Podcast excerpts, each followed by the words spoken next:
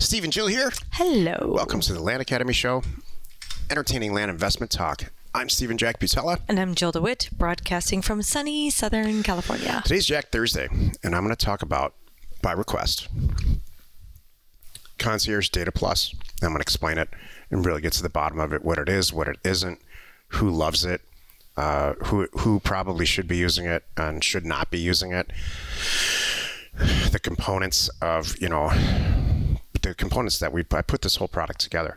It's basically a mirror image of Chapter 4 in the formal education, but we do it for you with some new caveats. So it's actually an incredible product for the right person. Yeah, I was just thinking, sunny Southern California. I wish you could tell from our background, but you really kind of can't. It's okay. It's really kind of interesting, and it made me think of the old days. If you've been with us for a while, you remember 6 years ago. Before COVID. We used to, way before that. No, but we used to take the camera out on the pier. Yeah. Remember that? Oh, yeah. And try to film in remote locations. And that was the funniest thing because there's wind blowing and all kinds of distractions going on. That was hilarious. I like to rate myself. All on battery power. Rate myself from scale 1 to 10 about how good I am at certain stuff, and that's a 1.5. That was fun though. I wish I could go look and find those old podcasts. Really, literally sitting there's waves crashing. Yeah. I'm sure it's hard to hear us. Oh, sure, you can't hear it all. Oh, it's hilarious. We're on the pier, and that was. It's good. I'm going to talk about this since you brought it up. It's funny. It's the biggest beginner's mistake in filming anything is having this great bright background.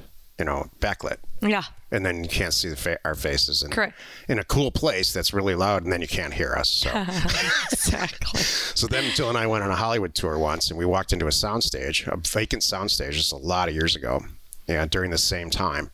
And it's, if you've ever been on a soundstage, it's this massive building, as large as you can imagine, Walmart-sized building that's got all this padding all over the floor and the ceiling, and you can hear a pin drop in there, and it's black.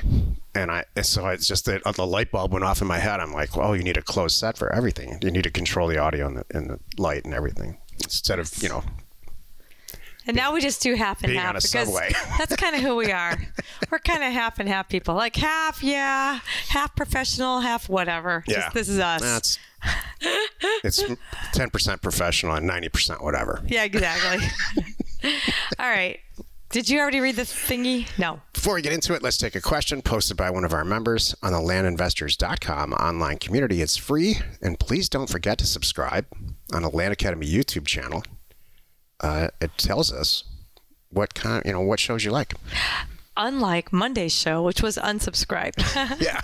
Exactly. Okay. So Dania wrote, "Hey newbies." Or noobs, does anyone have access to the Land Academy mailer template? Everybody does. Yeah. That may or may not be on OffersToOwners.com. It is. If you kind of go there and go under Forms. I don't know if it's under Tools or Forms. I can't remember what it is. Thank you very much. There you go. There's all kinds of other templates there to help you.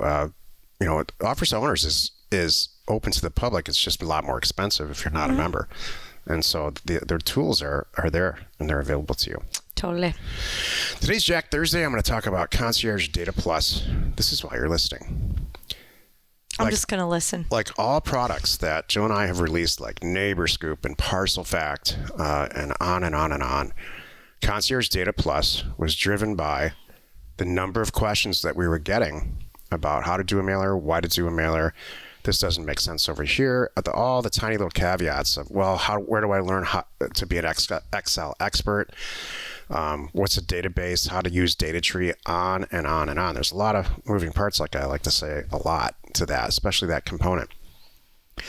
So in a lot of cases, in a sort of a beta way, I said, well, what if we do the mailer for you? And everybody's, eyes got real wide. Woohoo! Exactly. Kick ass. Fast forward to now, we have this product called Concierge Data Plus. And what it is this. You go and do the first steps of the, let's say, 8 or 10 step progression of events to get a deal done. You test where you want to send mail. You go out and test it and red, green, yellow test the first 2 or 3. There's trolling. You want to find out where you're going to send property. And then there's a testing to see if those markets that you actually discover that will work for you pass the tests. And so now you've got those things done. You know, you've tested Illinois, or you've tested California, or you've tested Texas or Maine. And one of those or all of those work for you. That's the time when you call Concierge Data and you say, these zip codes work for me. These zip codes work for me. And these acreage ranges are where I want to send mail. In some zip code in Maine, I'd like to send it from 0.05 acres to 1 acre. In Texas, there's bigger pieces of land there. I'd like to send it in these 4 zip codes from 5 acres to 10 acres, or on and on and on. So then we take over the mailer. We either pull the data for you, or in most cases, you pull the data for yourself. And we process the data using the steps that are exactly in Module 4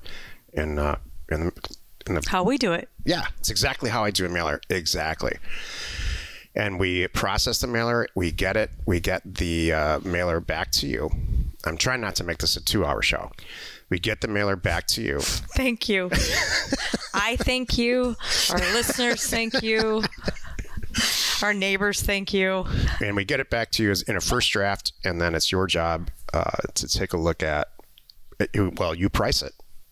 And you look at it, and you start going down the path of what I call doing testing for reason. On the Thursday, we call it, would you do this deal? Don't I even have pricing help too? Like, you guys do some scraping to help me? Oh, Jill, we're past that. Oh. We scrape it. Thank you. We process the retail price per acre in that zip code. So let's say it's $22,000 based on sold comps and active comps. And so, you have that information right in the mailer. So you know that every property that's been sold or active, the average in this zip code, the active price per acre is, let's say, $22,000, and you decide how much you want to set, what the price that you want to send the mailer at. What you want to offer based on that. So sometimes it's 25%, sometimes it's 75%, depending on the property. We lean between 25 and 35%. And then you go about testing it, looking up. Let's say that you pick out a line in the data, and you say, what if the offer came back just how I have it priced? Would I buy it? Next line, or next, and for every zip code, I recommend maybe testing 10. I do. You know what I do when it gets, like, I have areas that I have you do, and I want to make sure they're priced how I want them to be priced. So I just say there's 10 zip codes in there and 3 different property types. I do one of every property size, I should say. I'm going to hit a 5-acre guy, a 10-acre, and a 20-acre, all in each individual zip code. So that I know I at least test one of all the different scenarios, and to see if it comes back signed, would I buy it right now? And then I can go, oh, okay, everything's great except for all the 5 acres properties, I want to offer a little bit less.